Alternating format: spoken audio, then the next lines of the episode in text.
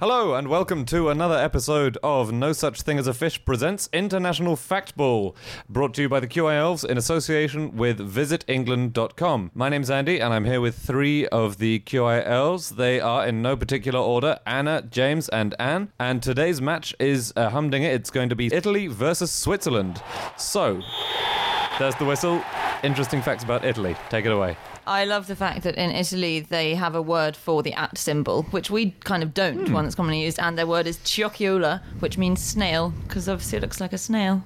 That is very good. It's nice. Yeah. And paparazzi, the word paparazzi, you guys know what that means in Italian? Is it buzzing insect? Yeah, it's buzzing mosquitoes. Yeah. It's from La Dolce Vita, Yeah, isn't it? it's named after the paparazzo character.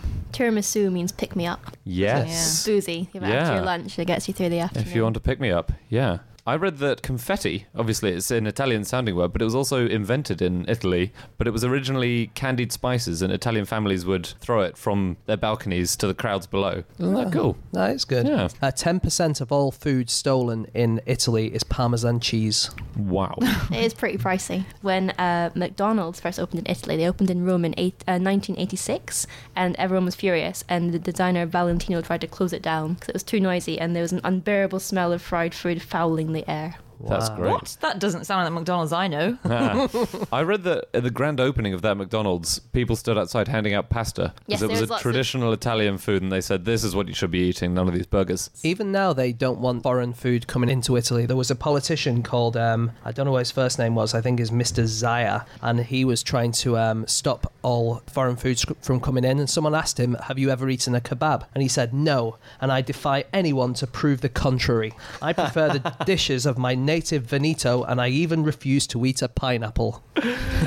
What Wow. about a pineapple that is pizza? great. Yeah, pineapple He's pizza. cutting off his nose Oh, to spite his yeah. face. And the other thing, tomatoes aren't native to Italy, are they? well, pasta isn't a traditional Italian dish at all. It was brought over by the Arabs in the 13th century, wasn't it? And they adopted it as their own. But it used to be eaten with honey and sugar. Before the 17th, 18th century, pasta wasn't eaten with tomato sauce, it was dipped in honey and sugar. I Sounds don't very want nice. to try that. Um, Mussolini wanted all Italians to eat rice. Not pasta. And uh, he had a national day for rice, and there was the National Rice Board, which, you know, brought free bags of rice to people, and it really wanted to encourage them so that they could be self sufficient. Do they also have a national cheese board? Ah, Very good. My favorite kind of Italian pasta is strozzapreti, which are these little things which I think they look like cord, and the literal translation for strozzapreti is priest stranglers.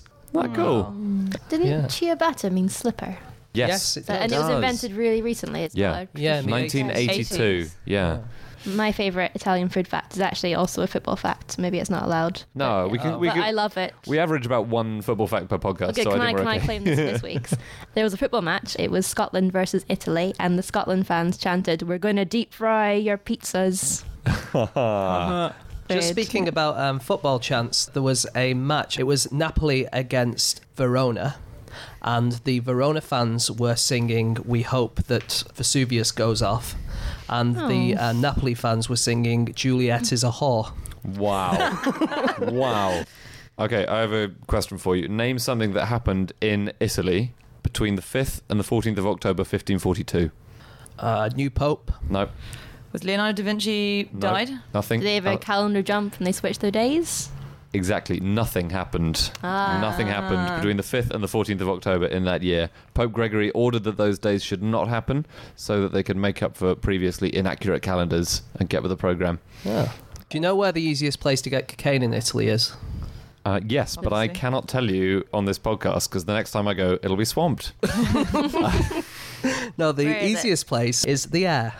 Researchers have tested the air in Rome and found that there are traces of cocaine, also cannabis, nicotine, and caffeine. You just walk around with your mouth open like a bear trying to catch something, and the cocaine just jumps in. Um, the mafia is still very dominant, isn't it, in Italy? Yes. Uh, I think 80% of small businesses in the capital of Sicily pay uh, pizzo protection money. 80%. 80% is a lot, isn't it? Across the whole of southern Italy, the mafia makes more than 20 billion a year through extortion. Whoa. And Corleone, Co- so Corleone, the town in Sicily, has got a petition to change its name because of the negative connotations. Oh, Something really? nicer. Yeah. Speaking of the mafia, did you hear the terrible thing that they did last year? They kidnapped the world's smallest pony. Oh, no, Right. Put that it in is- someone's bed. that is too far. They put it in a very small bed. Yeah. It was a th- 63 centimeter tall animal named Charlie, and he was Aw. taken from his stall in Citadel Castello. Did they get him back?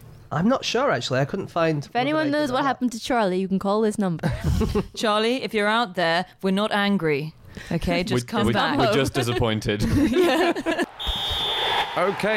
that means that at halftime it's time for our mid-match quiz brought to you by visitengland.com. We've got three questions relating in some way or another to England. So, who would like to go first? I have one. Yeah, Anne. I had a brilliant time a few weekends ago. I went to Cadbury World in Birmingham and they had lots of great information. And they had a bit about how the Mayans used cocoa beans as currency. They didn't have coins. So it cost two cocoa beans for a pumpkin, but how many for a rabbit? Mm, okay, answers on a okay. postcard. Uh, James? Okay, um, my question is in old Cheshire, what did they mean when they said sparrow farts? Okay. Do they mean the farts of sparrows? Maybe you'll have to tune in to find out. I'm going to be here. oh, yeah. Anna? So, during World War II, for what did MI6 use human semen? Oh, I thought it was mostly the Navy who used semen. Very good.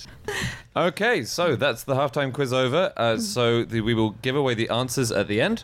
And now it's time for the second half of the match, which is Switzerland. Every year they have an annual Santa Claus World Championship called Clowwow. Is this how Santa Claus is selected? Yeah, yeah, yeah. Is it? Yeah, You there's don't going to be know a that, Channel do you? 5 reality show coming soon. Switzerland is the only country to have enough nuclear shelters for its entire population. Wow. Oh, yeah. You can't name your child pineapple or banana or fairy tale or whatever it is that everyone who's famous these days names their children if you're in Switzerland because you have to choose from an approved list of baby names. But the country has been neutral since about the mid 14th century. They used to be quite an aggressive territorial expansionist power, and then they had one really unpleasant battle or a few battles in the 14th century, and they said, right, actually, we're not doing this anymore. And they just formed the boundaries almost completely of modern Switzerland soon after that, and they just have not got involved since then. They It's sort have of- had the odd little battle in between themselves, the cantons. I Oh, think. yeah. There was a battle uh, between Zurich and Zug, rather nicely, in 1529. War was declared, but before any fighting could take place, the two teams or the two groups of soldiers sat down, settled their differences, and called off the war. And the soldiers from both sides sat on the border and shared a cauldron of milk soup. Wow. One thing I really like is that senior soldiers in the Swiss Army they have flowers instead of stars. A major general who would have two stars on his epaulets in other NATO countries would have two Edelweiss on his epaulets in Switzerland. Oh, that's kind good. of cute. awesome. Ah. Speaking of keeping yourself to yourself, I read about a block of flats near Zurich. This is for people who claim to suffer from hypersensitivity to chemicals and electromagnetic radiation. And there are apartments there that have been designed specifically so there's no smoking, no perfume, no mobile phones, and it's supposed to be for people who find that they're allergic to modern life. I might Um, use allergic to modern life as my excuse for not being on Twitter, hence. One thing I love about Switzerland is that the Reichenbach Falls, where Sherlock Holmes fell to his death, are in Switzerland. So the Sherlock Holmes Society go on a pilgrimage to the Reichenbach Falls, where they reenact the fall, but with dummies, not with real people. And one thing I learned from reading about it was that apparently in 1910, Sherlock Holmes books were banned from stationed booksellers because they were having a bad effect on the Swiss youth. what? Apparently, jumping off the falls, possibly. They weren't all just smoking pipes and wearing those funny hats. And solving crimes in Frowned a upon. slightly annoying way. Yeah. So Switzerland was where Conan Doyle, Arthur Conan Doyle, popularized skiing. I think he discovered it on holiday in Norway, and then he was in Switzerland and he looked around and thought, look, mountains, snow. I know what I'm going to do here. And he found two other people in Switzerland that ski, but they could only ski by night because they were mocked so mercilessly by the Swiss masses for doing such a weird thing. But then Conan Doyle was a big popular guy and he started doing it and it caught Yeah, on. skiing by night doesn't sound particularly Yeah. safe, does it? no, I guess that's why, that's maybe that's why where the- people mock them. Maybe that's where the very brightly coloured ski wear began. Yeah. Okay, so one really fun thing I found, this is a lot of my facts are from a book called Swiss Watching I read last year, which is really good. So if you're into Switzerland, I recommend you read it. In Switzerland, people tend to rent their graves for about 20 or 25 years rather than buying them, and then the space is used again. And all the old headstones are broken up to make gravel. But the idea is there's so little space because Switzerland is so mountainous. There's almost no flat space, and when you know there's a limited amount of space for people to die in, And basically. since euthanasia is legal, they're dropping like flies. so They Oh, but should I do didn't- like they do in, in Tibet, just put their bodies up at the top of the mountains and let the birds eat them. That's going to traumatize the skiers. um, well, a Swiss celebrity is a six-legged calf called Lily, who I would urge everyone to look up because she is. Wow, Lily the calf. Cool. Yeah, so weird. Just two extra legs hanging off her back. And she's a celebrity, you say? Yeah, they don't have a lot going for them Mm. in the celebrity it's world. like which program does she s- host? I think she hosts the 10 o'clock news. Oh, really? Yeah. Either they don't have many celebrities, or they've got so many that literally even a six-legged cow can achieve fame.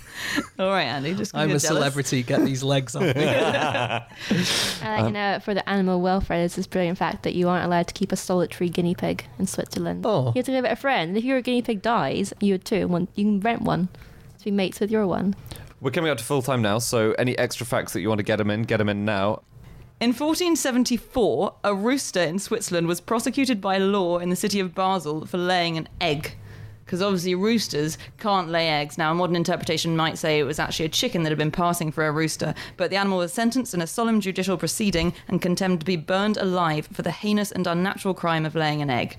The execution took place, according to eyewitness accounts, with as great solemnity as would have been observed in consigning a heretic to the flames, and was witnessed by an immense crowd of townsmen and peasants. It was witnessed by a great number of peasants who were cooking vegetables at the same time. Gravy. Preparing a white wine sauce.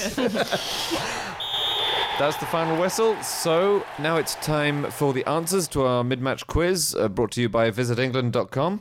Anne, your question was first. So my question was: the Mayans used cocoa beans as currency, so they didn't have coins, and it took two two cocoa beans for a pumpkin. How many for a rabbit? It would be ten cocoa beans to buy a rabbit. Although legally, um, in the Mayan culture, I think you had to buy two rabbits by law. So actually twenty. so it's always costing you twenty. Yeah. Wow, great fact from Yes. a Cadbury's world. Cadbury World, excellent place. James? Um, my question was in Old Cheshire, what did the word sparrow farts mean? And it meant very early in the morning. Ah. Yeah, you would be up with the sparrow farts. Mm. Nice. Anna? My question was: In World War II, what did MI6 use human semen for? And they used it. Well, I guess one of the functions it had uh, was to be used as invisible ink for transmitting so? letters. Yes, it is Wow. so. God, Ian Fleming didn't write that up in the James Bond books, did he? Bond dipped his quill into the inkwell. okay, there are your answers. And if you'd like to win a load of QI goodies, uh, we've got lots of things which we are giving away via the visitengland.com website. So check that out and you can see what there is for you to win there. So at the end of the match, I'm going to give the arbitrary job of picking a winner to Anna. Anna, who wins? I am going to go with Switzerland because don't want my bank account being shut down. Excellent. Okay, that's everything from today. We hope you've enjoyed listening. If you'd like to get hold of any of us, you can do so on Twitter. Anne is on. I'm Miller underscore Anne. James is At at. egg shaped. I'm at Andrew Hunter M. Anna still not on Twitter, but if you want If to, you want, you can tweet at Wikipedia and I'll reply to you there. okay, we have another match coming up tomorrow, which is James. That will be Nigeria versus Bosnia and Herzegovina. Ah, well, one against two. All right. uh, hope you've enjoyed listening. Thanks very much, and tune in for another one of these tomorrow. Goodbye.